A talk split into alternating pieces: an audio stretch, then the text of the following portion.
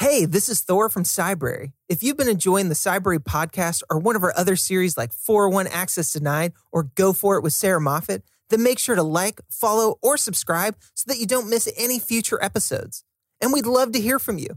Join the discussion by leaving us a comment or review on your platform of choice or emailing us at podcast at cybrary.it, and you could be featured in a future episode.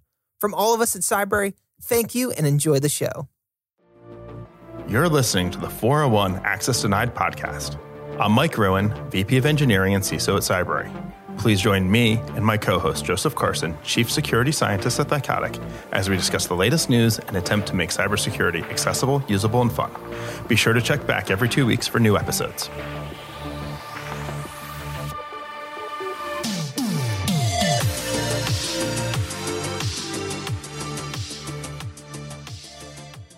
Hello, everyone. Welcome back to another episode of 401 Access Denied. We're really excited to be here again, and we've got another fantastic guest and fun topic for you to enjoy today, and hopefully get. You know, one is we always want to entertain you, but also to educate you, and that's really the goal of the podcast itself. So, um, my name is Joseph Carson, Chief Security Scientist at Thycotic, and I am really excited uh, to again be with my co-host here, Mike. You want to take it off and give us a little bit of uh, update and uh, what we're going to be talking about? Yeah, uh, Mike Rowan, VP of Engineering and CISO here at Cybrary. Um, and yeah, we're going to be talking about uh, cyber offensive with Ondrej. And uh, why don't you go ahead and introduce yourself and tell us a little bit about you? Joe and Mike, pleasure to have me here on the call. Enjoy the relationship goes for years, so absolutely, really privileged to be here. Um, I run digital forensic unit at LIFARS.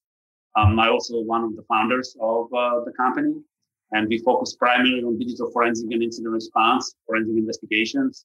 We have a unit that perform offensive type of services like a red team and uh, more human skill uh, penetration test. We have advisory unit. Uh, we uh, also conduct um, managed services more in almost like a cyber 911 ambulance mm-hmm. type of managed service, like a level three and up. And we also have R&D. So we develop our own tools. For example, look us on a GitHub. We have tools for Volatility that actually detects nation state in the memory of the uh, computer uh, computer uh, evidence.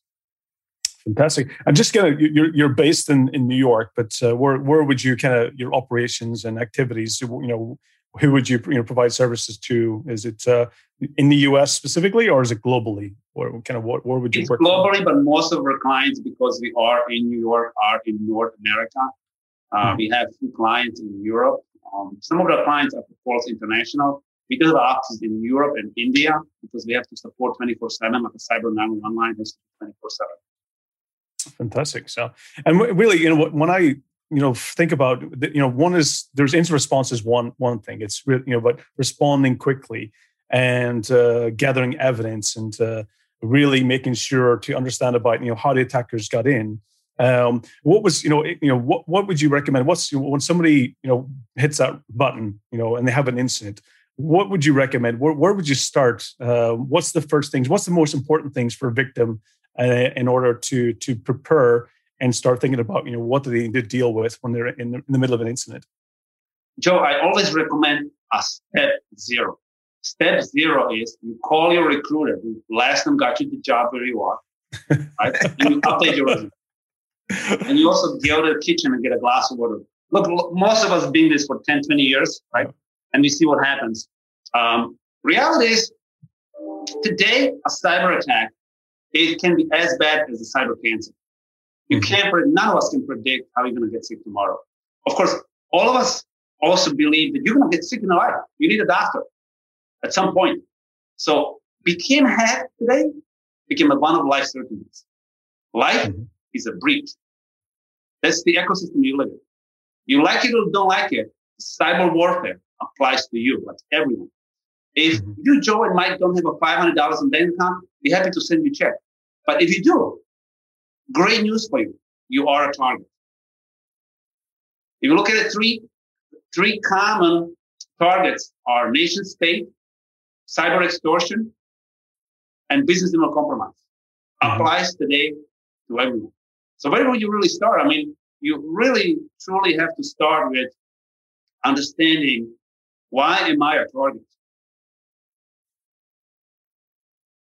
Yeah, understanding about what what your risks are. Why you know what what is your exposure? Um, what's the value that you have? Um, I think it really. I always you know say to organizations, you know, sometimes look at yourself from the the mindset of a hacker, um, and really kind of look at it from the outside in because that will really identify the risks and exposures you might have. Um, so it's really kind of critical to make sure that you understand about, you know, that yes, absolutely everyone is a target. Everyone can be a victim. In most cases, we always have to assume that we're already breached, and it's really important to be looking for it. Um, this is really critical to make sure that you're always looking. You're always, you know, um, it always reminds me. I remember I, quite, I was quite a few years ago. Um, it was one thing that always reminded me, and it's one thing you just mentioned about being unpredictable. I remember I was in the middle of doing, we were doing a major uh, OS upgrade. You know, thousands of operating systems are going to be, I think it was XP to I mean, Windows 8 to Windows 10. It's a major upgrade. And ultimately, what happened was that we had planned everything, we prepared all of the images, all the tasks, deployment, the systems are all ready. And then all of a sudden, you know, we'd done the testing, we'd done the preparation, and we're now about to deploy the updates. And all of a sudden, kind of, we are thinking about, oh, let's let's just go and take a look. Let's let's you know, about to hit the, the go deploy button, and we said, let's take a step back, let's do something, let's go and double check everything. We just didn't. We, something in our gut said, don't hit the button yet, and we went and we checked. And what actually happened was, it was actually already compromised. An attacker gained access and we were actually about to deploy a basically piece of malicious software through our update. And ultimately, they've been watching, they've been understanding about what our projects were, what the plans were, and they've been hiding themselves. And it was basically our unpredictable moment where they didn't you know, realize that we were going to go and do that final check, which wasn't in the schedule, it wasn't planned.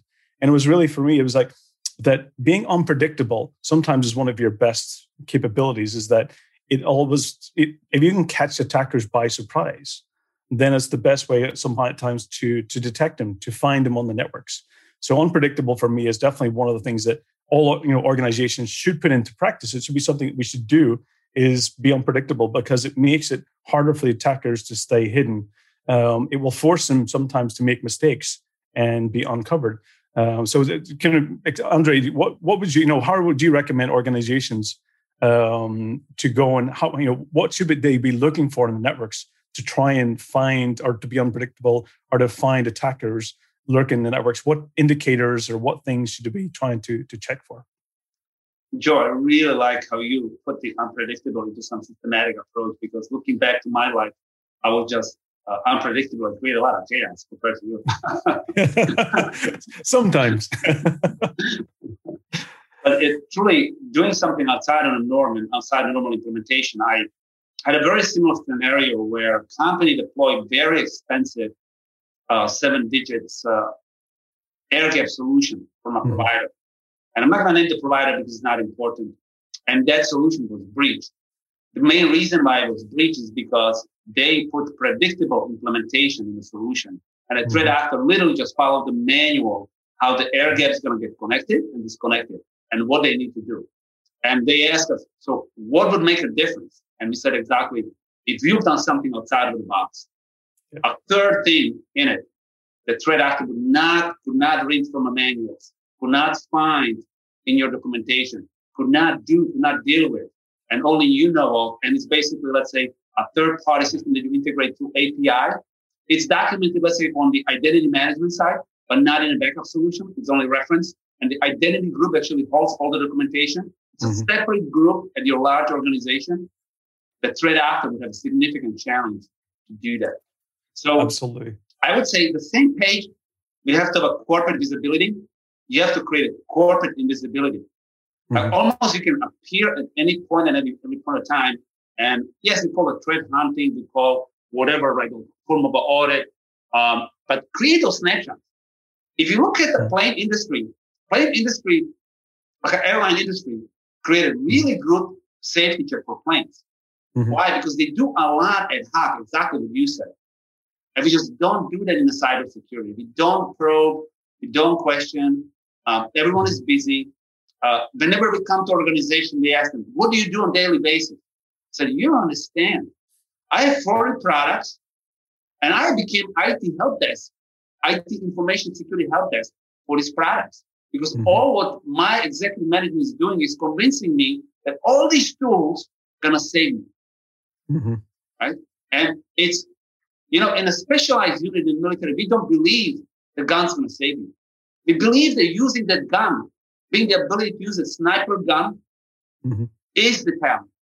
Because everyone can buy the sniper gun, but not everyone can shoot two miles and kill the target. It's a skill set. I mean, not saying it's a dead extreme, but also don't be naive that having the gun makes you a sniper. No, it doesn't. Right? And absolutely, we see this almost like a ninja warrior approach that when we walk into an organization that you don't understand, we've got everything on the planet. Look at my budget. Two years later, uh, we've got some small problem here. We got a little bit of help. What happened? Right. So dealing with something that you can't expect, and yes, the hacking has maybe low probability. Mm-hmm. Nation state, four to six percent. Very low, sure, but it's deadly. When it happens, right? You, you either gonna be digitally naked with all executives on, on all around the internet, or you're gonna be digitally dead. And as mm-hmm. one of the uh, generals, Koropko, from the Russian GRU unit, which is cyber intelligence unit that exposed the most of the US secret says, look, our number goal is make look Americans stupid and digital mm-hmm. die. And you know what's the beauty? When you kill person by bullet, they are in the graveyard. Digitally, I can make you die four times a year. It's going to be very painful, and I can that's repeat that every year. Yeah, right. Yeah, and that's and that's what's happening. It's it's literally is that basically with the different cyber attacks, you know, with, you know, and it's been going on for a long time. It's you know, it's it's becoming. I guess the media is picking it up more. You're getting more visibility into it. They're becoming more catastrophic, more impactful. So you know, it's it's clear that you're absolutely right. Is that um, you know basically those attacks it's it's exposing multiple times it's repeating and repeating i've seen companies you know that not just become the victim of a ransomware one time but multiple times um, and you know it's it's it's continuous and if they don't learn from you know the lessons and the mistakes and you know what's been done in the past um, and they don't make fundamental changes they're not going to stop it in the future. Um, so i think you know this is something that we have to really address and it you know really gets into you know really around one is the resiliency side of things uh, how to become more resilient. So um, you know what what's from a your perspective into what you know what can we do to deter What's the deterrent uh, for those types of scenarios? What would be the resiliency? What would you recommend? Uh, I, I, would say it's a very systematic approach in cybersecurity that you need to take. Right? It's not like one thing's going to save you. Um, like when you look at, for example, ransomware attack, isolation is the key. Don't allow lateral movement. Right? Mm-hmm. Why? Because look at my computer here. Right? I'm connected where I am. My computer is compromised. You have to assume at some point someone's going to hop on my computer. Yep. It's just the reality. Like that virus that you're going to get, or it's a cold or cancer, or whatever pandemic you're going to get, we're all going to be exposed to it. Are these tools on my computer too ready to deal with it? Maybe they are. Maybe they're going to fail. Maybe they're partially going to detect. Maybe some visibility. So some visibility is in here, right? Because you don't feel well, right? So mm-hmm. you do have some visibility. You, you might just not understand what that is. So you do have to question that. So very important in the cyber resilience is that how much truly you can create a systematic approach that isolates, create this zero trust, uh, does some type of monitoring, does give you some visibility, does give you these warnings, these oracles, right? Uh, um, it's Cassandras around mm-hmm. the road. And they might not have all the answers, but they have much clues, right? You might get these clues, but you have to figure out.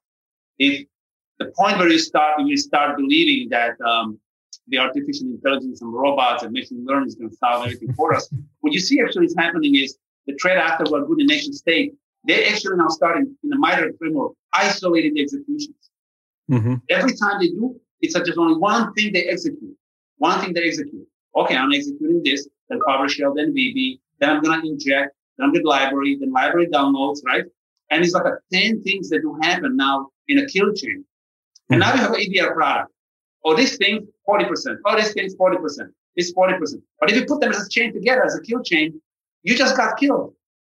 Yeah. Right? So there's no product right now that's going to do this for you, right? So let's get also not be foolish that threat actor also don't understand that they isolate every, you know, like almost like every infection on that chain for you too. Mm-hmm. And they schedule this in a way that your EDR solution or whatever you have on the network, but you still have the 40%. And if someone looking at this dashboard and sees those 40%, and at the end, he sees says, guys, this is nation state, right? You still need that human talent to actually uh, pull that pull that for you in that cyber, resili- cyber resiliency approach. So uh, having almost verticals at every like a building, like a building security, and I think mm-hmm. we've done very well. Uh, building security, same approach in the cyber where don't put a lot of money in one basket, but you have to diversify, and you you always have to assume that. Look, Joe, I, I like you. You're really trustworthy guy, but you have no access nowhere at the company. Okay, yep. you're gonna be requesting access tomorrow.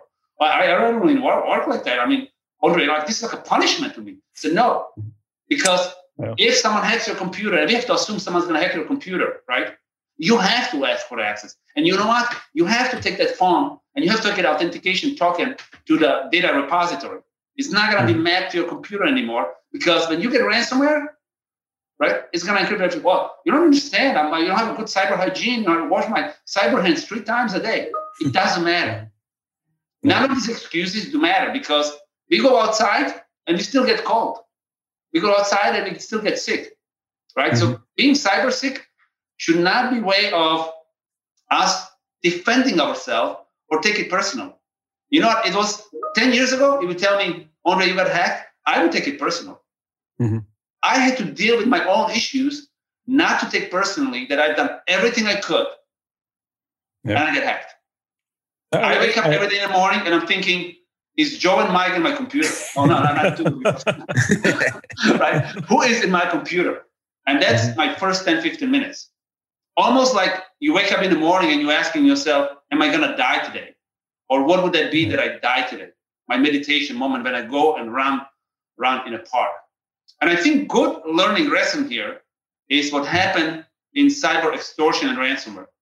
Yep. Around 10 years ago, the few groups declare that they're going to go after the cyber insurance brokers' data. Mm-hmm. And no one kind of really believe this. Like people say, oh, this is nonsense. Why does it make sense? And now, look, if there is someone who's a cyber criminal, you think they're really that stupid? They do all that cyber crime, they don't get arrested, they're that silly? It makes perfect sense. Why don't you get a list from a competitive broker who is creating competitive analysis, the accounts he wants to get from another broker, with the cyber insurance limits and also premiums. Imagine that list having a hands that this broker, your competitor has the accounts you want to go after. Come on, everyone in technology business is done it when you work for tech company, looking at the competitors, yeah. try to get a competitor list. Okay. It's the game we played for years. And now we have a group who openly admit it. We don't even hack companies who have no insurance. Why? Because why would I, why would they be hacking someone who can't pay? Yeah. How silly that would be, right? So I think what we learn also in a cyber resilience is try to limit footprint of sharing what your enterprise risk strategies actually are. And if mm-hmm. the enterprise risk strategy for some companies is only buy cyber insurance, you're really done by it. Your game is over. Yeah, because you're putting your value out there. First record that's going to be disclosed to threat actors who are, by the way, quite sophisticated. And if you look also at the recent momentum, few of them posted that Elon Musk, thank you for uh, you know bumping our earnings five times. We are in a hiring mode. Do you want to join us? They should ask Elon Musk to join the criminal ransomware rings because from 10 million we have 50. Imagine uh, 40 million to hire people now to ransom, right? That's a pretty good mm-hmm. chunk of money of revenue right? That's a lot of higher power right now yep. in the ransom market. So, how do you deal with that momentum? And the answer is truly systematic approach, zero trust. Look at all the components that you have. Mm-hmm. Try to figure out how you're going to gain the visibility on the endpoint, on the network, on your perimeter. If your perimeter is dead, put things in the cloud. Like for example, one of our strategies is work heavily in the Microsoft cloud mm-hmm. because they do much better security as we as a small company can do uh, and then lock everything, right? Meaning that I'm here on my network, I connect my computer, I only have access to the Microsoft Cloud and no one's else's computer, and maybe a few printers. Yep. Okay, I'm isolated. um, my computer is lonely in office. Doesn't talk to anyone, can't do any lateral movement, can't do can't go Microsoft Cloud. And if you go to Microsoft Cloud and someone encrypts the data. Right, we just revert it. If you take the data out of cloud, you have to compromise my account because most of the data has IRM, like a, like a digital right management, right? Yeah. Like a music. You take the, mm-hmm. someone takes the file, it's gone, right? So sure, they can take a snapshot while they're on a computer, or you know, they can mm-hmm. create screenshots and take some data. Probably grab my email because the, you know some of the stuff. But reality is that um, it, these layers are very important. Yeah, it makes it more difficult. It, it, it forces the attackers to take more risks. That's ultimately what we're trying to achieve: is make them take more risks so they create more noise and become more visible. And I absolutely agree. I mean, for me, uh, one of the kind of clear messages that I find is important is the principle of least privilege. It, it's so fundamental is that you should ha- you should start with zero and you have to build up basically your verification, your trust, your access, and it should be basically only for the things that you need at that moment in time. It should be time based. And I love that what you're mentioning is that you know you try to keep your connections as much as limited as possible. So even for myself, um, when I go to to you know anywhere in public, I basically seldom if even anytime, connect to public Wi-Fi. It's always either through my own VPN uh, connection, my mobile hotspot. I limit all the connectivity that I do. Um, I even get into the point where um, systematically have put into my disk rotation. Um, I take uh, backups of the disks, so I've got online backup, and then at some point in time, usually in a month or every three months, I rotate the disks. That disk goes into basically an archive and won't come out until I ever need it. So fundamentally, I've always got a point in time where I can go back to.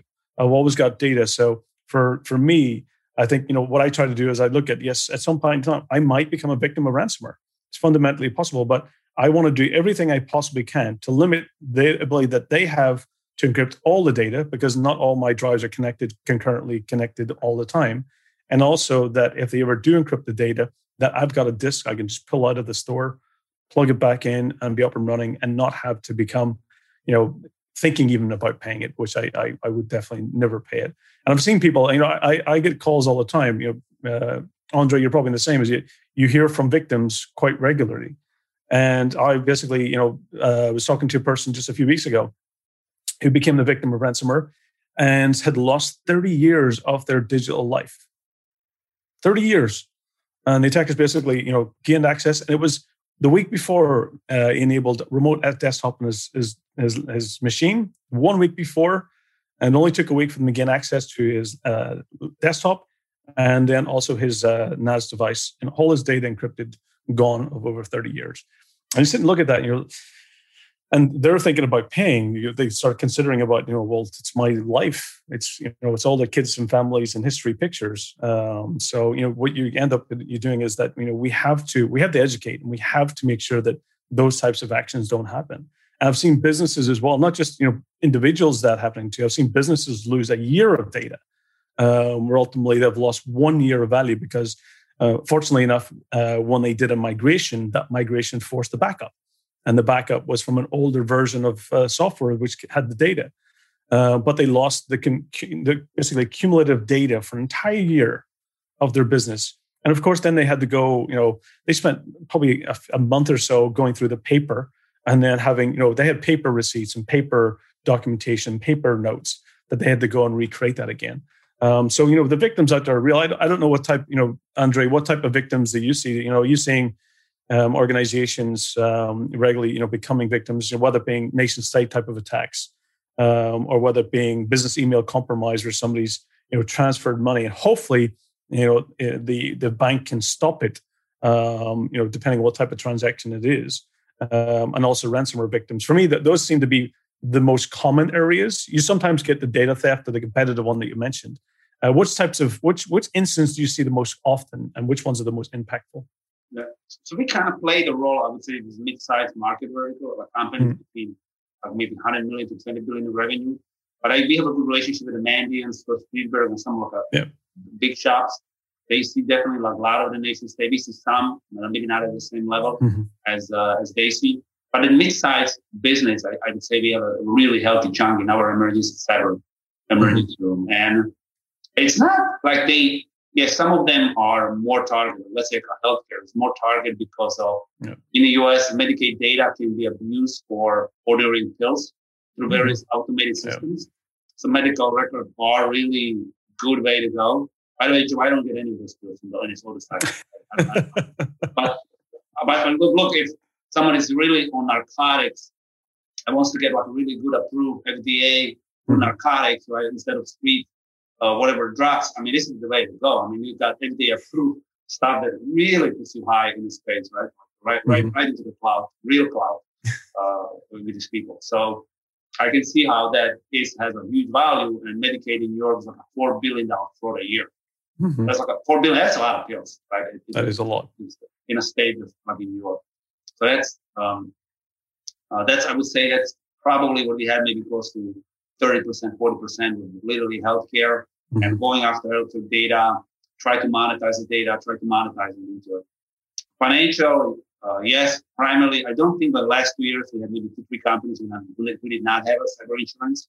And I think it was just honestly mm-hmm. an error on the threat actors to, you know, they hire interns too, and those interns do mess up from time to time, right? So they misplace the company. The company calls XYZ, and there's also XYZ Incorporated. So XYZ is mm-hmm. small, but XYZ Incorporated is real target, right? I go sometimes the research stock and, and end up being the wrong stock, right? So it happens to all of us. sometimes these threat actors end up having the wrong companies instead of the company they really wanted to have. Mm-hmm. Um, so we, have seen some of those instances too. Um, but primarily, it's really at that point, it's not a, a, vertical, it's not who they are. It's a mid-sized business. They think they can get in through the web vulnerabilities. Mm-hmm. Some spear phishing, but lately, we've seen the spear phishing being more of a decoy for forensic companies, meaning that they come through, let's say, web vulnerability, oh, okay. but they still draft you spear phishing campaigns that people click on, and they put company in the rabbit. Mm-hmm. There was a large data center that got hacked in December. There's a very famous forensic firm out of the Chicago that worked on it. They put them in a rabbit hole in the mm-hmm. wrong direction for almost a month, but they realized the problem was somewhere else. So even threat actors, be careful. They, they know how to play the tricks right now. And the more sophisticated actor create his rabbit hole for forensic firms and like let's say you have a domain controller right now and they touch the domain controller like four or five different ways with, with different uh, mm-hmm. compromised mm-hmm. admin, corporate admin credentials. The same way. And now instead of used to be one system that made a lot of movement, now we have a six system that made a lot of movement. Of course they didn't. Mm-hmm. There's probably two or three of them that are more relevant than the other, but now they have to analyze four or six. All right. So they they slowly them down mm-hmm. on um, on that forensic investigation uh, with, with, those victims. Mid-size is really good target for threat actors because the insurance premiums are healthy. We had highest mm-hmm. ransom last year, I think 35 or 45 million dollars in that vertical. So it's pretty good when insurance pays 35 million for you. Um, and I would say it all goes to seven figures very quickly. And that's what you saw. The escalation to seven figures really happened because the money is there to pay. Yeah. Um, OFAC right now can be a problem, right? The OFAC licensing in the US and paying the ransomware rings mm-hmm. uh, can uh, be yeah. an issue. But uh, I, I would think, sure, if you look at the large firms, nation states is going to continue being an issue, right? So sure, that, that's that's fair. But the mid-size is going to get slaughtered more and more just because there's not enough mm-hmm. cooperations, international cooperation federal law enforcement is hard to do internationally. Uh, and that mid-sized yeah. vertical has a really healthy data right now and really healthy money to pay. Yeah.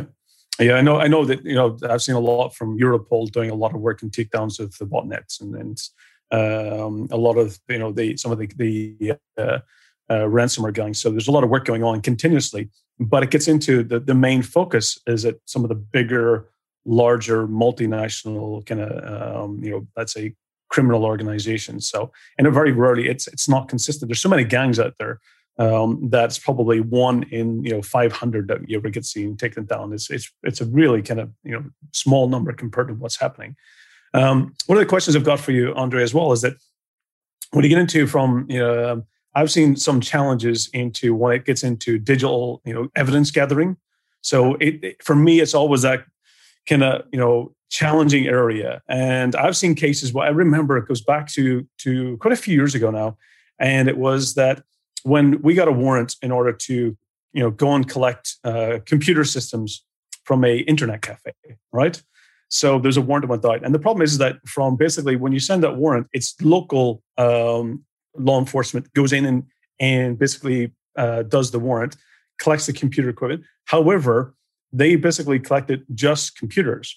And it was a misunderstanding that it should have also included, you know, network devices and uh, switches and anything else. And and it was an internet cafe, so they also had games consoles like PlayStations and stuff. And they only went in and collected basically just computers uh, because it was a misunderstanding of what was technical equipment.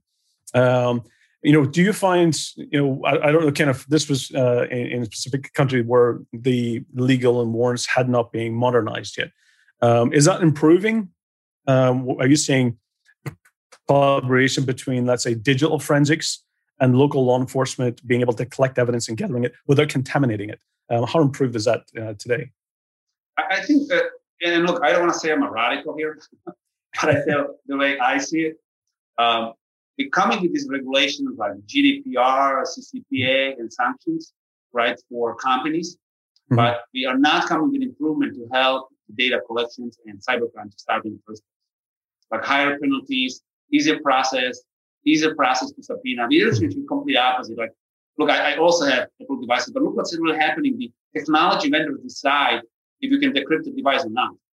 Mm-hmm. Right now, there is an article right now that NYPD has a three rooms of Apple iPhones and Apple equipment from child pedophile cases. What that tells you, mm-hmm. right? If you're a child pedophile, use the devices that no one can get even into it. So it's it's not even like how do you collect from something that you don't have access anymore, and the person even if you put the gun to his head says I don't know, mm-hmm. right? And he doesn't have a fingerprint, he has a pin or something else, and he's not going to cooperate. Period. I mean, he knows that unless you find some other evidence, you're not going to get it, and you're not going to mm-hmm. get it from uh, uh, from the Apple. You're not going to get it from mm-hmm. uh, any any other any other way, right? You're not going to get into his account, and you're pretty much done, right? So you, you're pretty much done. He's not backing up in the cloud, so Apple serving uh, subpoena to Apple is not going to work. Uh, mm-hmm. He has everything on his device that's secure, and and uh, unless you buy this exploit for one million dollars for every iPhone you have in the stack at mm-hmm. the police station, you you pretty much cooked at that at that point of a time. Uh, and that's what I see. I see that criminals heavily rely on that. Number one, there are only few governments who are aggressive in prosecution. Mm-hmm. Look at the APT10, respectful. Yeah. Only United States serves subpoena. Most of the European countries, Asian countries have been slaughtered by APT10. It was first really eye-opener in a supply chain type of attack, but MSP providers 11 years ago got all hacked across mm-hmm. the globe, okay? 3,000 warriors, whatever, worked on this mission. That was much bigger than false SolarWinds. How many countries really wanted to serve subpoena to other nations, to these one big nations in, in sorry, in, in Asia? Hmm. Right? No, it's like you only like these forces where you had the powers after the World War II and they said, we're gonna do the right thing. Those mm-hmm. powers are gone. You, you might have one evil country who's serving Department of Justice subpoenas. Even other countries in other civilized Western world will not contribute. Mm-hmm because they don't want to create maybe enemies. There's some trade issues, right? Like, first, let's be honest to all each other and says, okay, I'm a small country, but I'm going to serve subpoena too. Yeah, this is not I, right. I agree. The, the only way forward. Uh, what I was, I was really happy at uh, the recent um, uh, White House statement uh, regarding the funding, the new cyber funding that they came out with. I was really happy because it was for me. There was actually some uh, the language in there about basically the funding was that the need for cooperation and transparency and collaboration, and that for me was actually positive because what I find is that in in this environment we're always dealing cybercrime. I, I don't know how much you're finding cybercrime being cross border. I find it you know a lot of it. Of. It's most basically probably ninety percent plus is cross border, meaning that you're now having to deal with international legal you know uh, frameworks um, and then you get into jurisdictions and legal and difference and, and so forth. And I find that the only way we can really treat this as a as a as a basically a collaborative, as working together, multiple countries working to make sure that there's fewer places to provide safe havens for cyber criminals. The more we work together, the more we collaborate, the more we are transparent, the more we hold certain countries accountable for providing safe havens for criminals then that's the only way we can actually make some movement forward. Because if we're working individually as, as single countries trying to deal with it as a single Ah. country, it's not going to be possible. It's it's a fundamentally it's a it's a no go direction. Um, no single country today can win a cyber war, and it means that we must act as a collaborative as a collection. Um, so I was really happy with the statements, the the reinforcement that that the U.S. now will work as a, a collective, as as together, cooperation. I think that's a key message. Uh, so I agree to your point is that um, that absolutely we have to start holding accountables accountable, the countries accountable for the crimes that they do or the crimes that their citizens are conducting from within their borders. There has to be some element, the ability to to do action, whether it being sanctions, which has been the the most common method. But I think we must go further. I think it must kind of really get into stepping up and really doing something more actionable um, to really because otherwise we're, we're going to continue seeing ransomware. We're going to see it increase. We're going to see more companies become victims. We're going to see more supply chain attacks. We're going to be seeing more nation states starting to you know let's say you know shame or embarrass countries from doing cyber attacks. I think that's going to continue unless there's some type of global cooperation working together uh, moving forward But yeah, the legal framework has to be Joe fully supported. Like pretty much everyone has to get on board that yes, I'm going to prosecute this.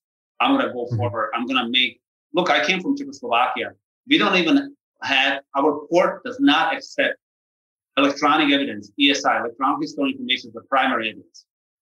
Okay, so how, how do you deal with the, the countries wherever I came from that that you know it's like there's a joke. The guy goes to um, Bronx Zoo from Mhm. former Czechoslovakia and watching giraffe all day, giraffe, right? And get a mm-hmm. beer and vodka. Then gets watching giraffe, goes for beer and vodka, completely drunk at the end of the day, mm-hmm. completely drunk. Two security guards are throwing the guy out of the Bronx Zoo. He turns to them and says, And you know what, guys? That giraffe doesn't exist. right? That's a mindset you're dealing with. You're watching all day long. You are getting into euphoria. But at the end of the day, it doesn't exist. Okay, so how do you convince these countries and nations that yeah, it does exist, it's real? If you reinforce legal framework, like what do you mean? Like you can't prosecute people stealing intellectual property? That's a minor offense in your country? Really? Like people really taking a code? Like in the mm-hmm. US, you get 15 years. And when you're telling me in your country gets a penalty of 5,000 euro and tells, can you please not do that again? It's kind of not nice. Yeah, it's a, it's a warning. It's a slap in the wrist. I mean, here in Estonia, that was one of the when I came to Estonia in 2002, almost, uh, which is a long time ago. That ultimately it was a realization for me. Estonia realized actually back in 2000, when Estonia set out its goal to become a digital society, digital nation, was that paper uh, had to be equal to digital. And so your digital signature, everything you do in a digital world, is actually accountable. It, it's actually, you know, it's it can be, you know, uh, classified equal to that on paper. I think the only thing you can't do online here in Estonia is get married or divorced. The only two things you can't do. Everything else you can do digitally, Oh, And either this is- Slovakia doesn't accept digital signature. Period. Yeah. wh- wh- which is fundamental. Doesn't exist. It's it's a way that we have to do. You know, that's that's the you know the future. So countries that want to, let's say, you know, innovate and and and become much more of a digital nation, that's the only way forward. And I have even better for you. If you are prime minister and you sign a contract and it has your signature, now it's classified because your your signature is classified. How many millions, Joe, did you say you needed? oh, that's.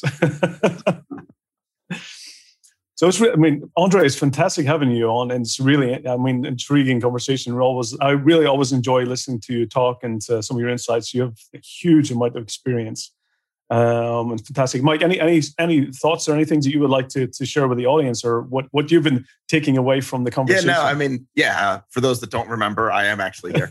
um, yeah, no, it's been fascinating to listen to. I think we covered a lot of topics. I think, you know, uh, a lot of times we sort of get sucked into the very pessimistic, negative side of things. Um, this episode, no, no exclusion to that. And I think, you know, there's the what, you know, what we can do in, in terms of the international framework. We've talked about that, that in the past, but I think trying to maybe end a little bit more on some of the positive side of like what individuals should be doing or could be doing, what small businesses could be doing. Because I think one of the reasons, you know, as we were talking about, um, like why is why are uh, the sort of mid-sized market why is that so lucrative for cyber criminals it's because probably my guess is that you have the high insurance premiums and you have there's all the money there but not the investment in the on the cyber security side of things and so it's their the ratio of money to be made versus the ease of the target is much higher than if, if you start going after uh, more um, high, you know what would be a higher value target probably also has much more sophisticated systems and therefore it's harder and, and maybe not worth the effort and you have to be nation state. So thinking about that mid market and small market and, and, individuals like what what would you say are, are, good things that we should be doing on a regular basis to sort of help protect us so we can sort of maybe end a little bit on a more positive note than the nihilistic we're all screwed yeah. So, so what help us is the hybrid model. I think stop believe that you are your own cyber mechanic, you're your own cyber therapist, mm-hmm. you're your own cyber doctor. Because ultimately in IT, people believe that we can do anything. If you go to, for example, a hospital, none of us wants to do open heart surgery. None of us wants to do open brain surgery. And we realize that these people at hospitals being trained to do that. But let's stop in the denial. I think what really help us as a company and also mid-sized market is create a hybrid ecosystem, meaning that we do have a partners. Like, like an example, my partner is Microsoft Cloud. Why? Because yes, I believe the Microsoft can detect the threat actor, this is the actor, coming into the tenant much better than I do. If I create the same infrastructure in my premise here, I can't guard it the same way they can. Mm-hmm. And I'm paying the fraction for that money. But that hybrid model right now, that I don't hosting that internally, and I don't I don't have Active Directory at all on premise. Nothing doesn't exist. Mm-hmm. Okay, no Active Directory on premise. Maybe some companies can operate. They have to do the hybrid more, right? So do the hybrid. Try to separate the domains. What you have in the mm-hmm. cloud, what you have, what you have here. But truly, I would say, uh, don't try to do it on your own. Right? Do not. You're not fixing car on your own. Don't think the cyber is something you're gonna fix. Find a hybrid ecosystem and take, like you said, you have a limited budget. Take the budget and say, okay, if I buy this from this partner and I paid that much money, what kind of security I'm gonna get versus I'm gonna build everything internally.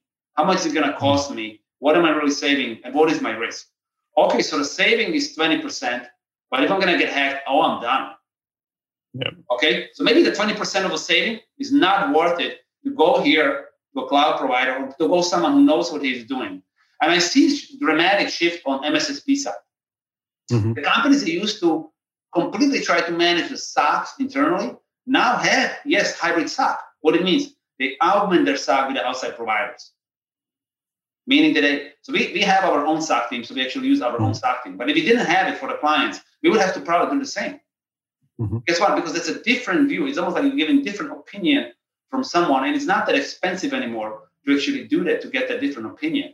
Um, and then also find someone like a Joe, right? Like a, uh, someone who used to be a cyber professional, now is a cyber therapist, right? And, and and sign up for a therapy session that are expensive. I'm sure they're more expensive than cyber professional consultations, maybe like a double, because you know now you need a therapy versus a cyber professional consultation. But sign up for the session twice a year and go and ask them, listen, I've got this network. Uh, do you think I'm healthy? I'm cyber healthy. What else would you do? I mean, you've seen it all. You've seen being compromised. You're expert on identity management. You're expert on provisioning, uh, expert in less privilege, like how the people are really gaining the access. What's happening in your vertical? Mm-hmm. How is that really working? You know, you said the access, for me, access, well, that's an important right? Isolation, that's important mm-hmm. component of that. Then you talk to someone at a network forensic. You talk to someone, right? You the same way you seek specialists, let's say four or five specialists in a year, find those individuals. It's not, trust me, it's not that expensive. That hour and a half, two hours is worth of your time. Mm-hmm. And the way it should be really ran, we have few companies where board actually does it. The board calls for the CISO to have a specialist to talk to them about the issues. And then yep. I say, this is a quarter when we solving uh, network visibility, we signing the identity and access management, and we want to have a legal and compliance presentation.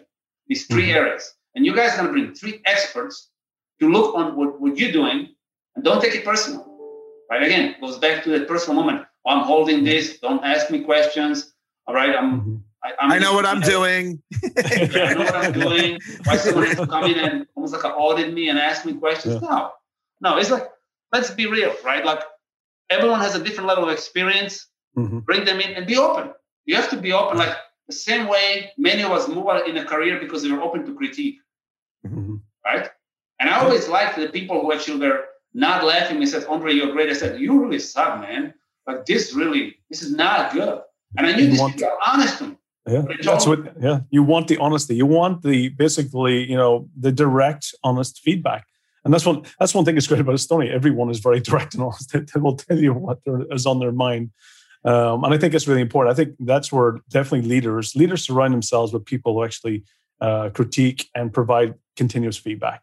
Uh, people who they will learn from. They want to make sure that they're continually learning.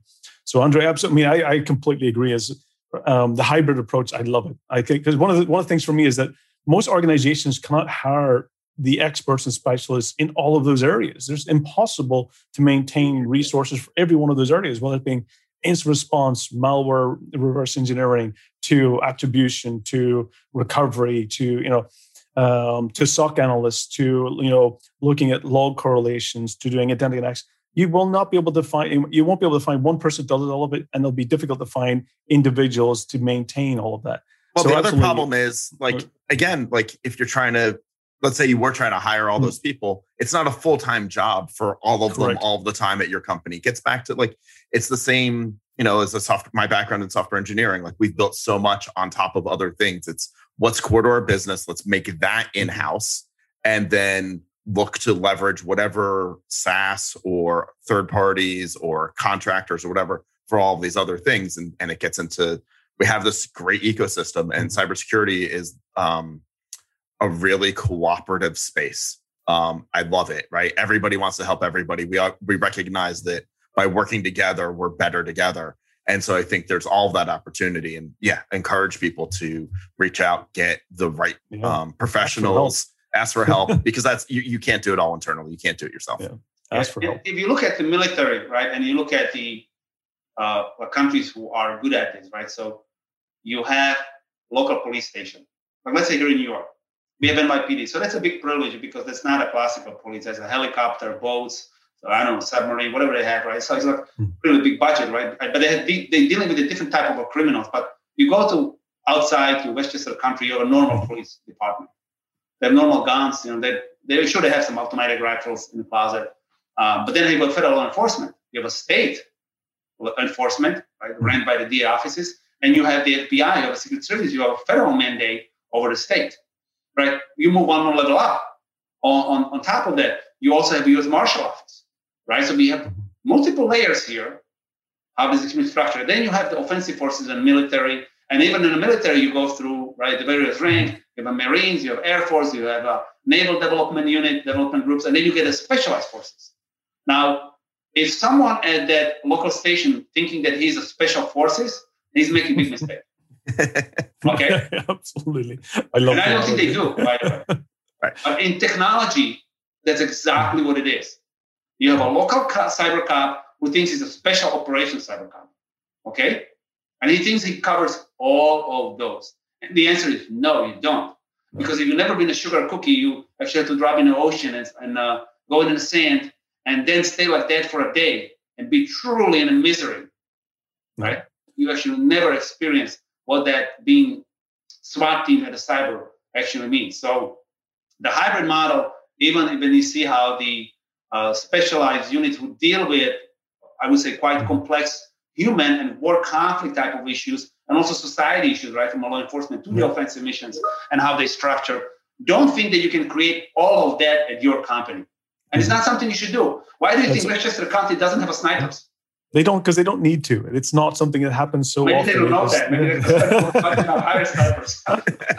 so, but I grew up not far from Westchester. I don't know if they have snipers, but so, but I think I absolutely I love that analogy. I think it's really important. That's why you know all organizations focus on your business, and for the things that's not your core business, get help, get partners, get experts, get people, um, and and relationships with other you know organizations that can help you fill those roles and needs Um, do not try to do it all yourself. And, and I love Ondrej that you know the, the, the county sheriff thinking they're a specialist, and uh, it's something that I think that's where we really have to get the realization. I think we, all of us, you know, who who have been in that position, you know, that's how we, how, you know, we have to look for the experts, to, you know, to to to provide us that need and that resources. So I, I love that area.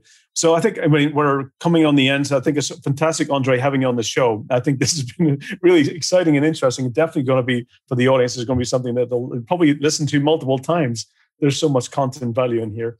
Um, it's fantastic. Thank you very much for for being on, Mike. Again, always is awesome having you uh, the co-host.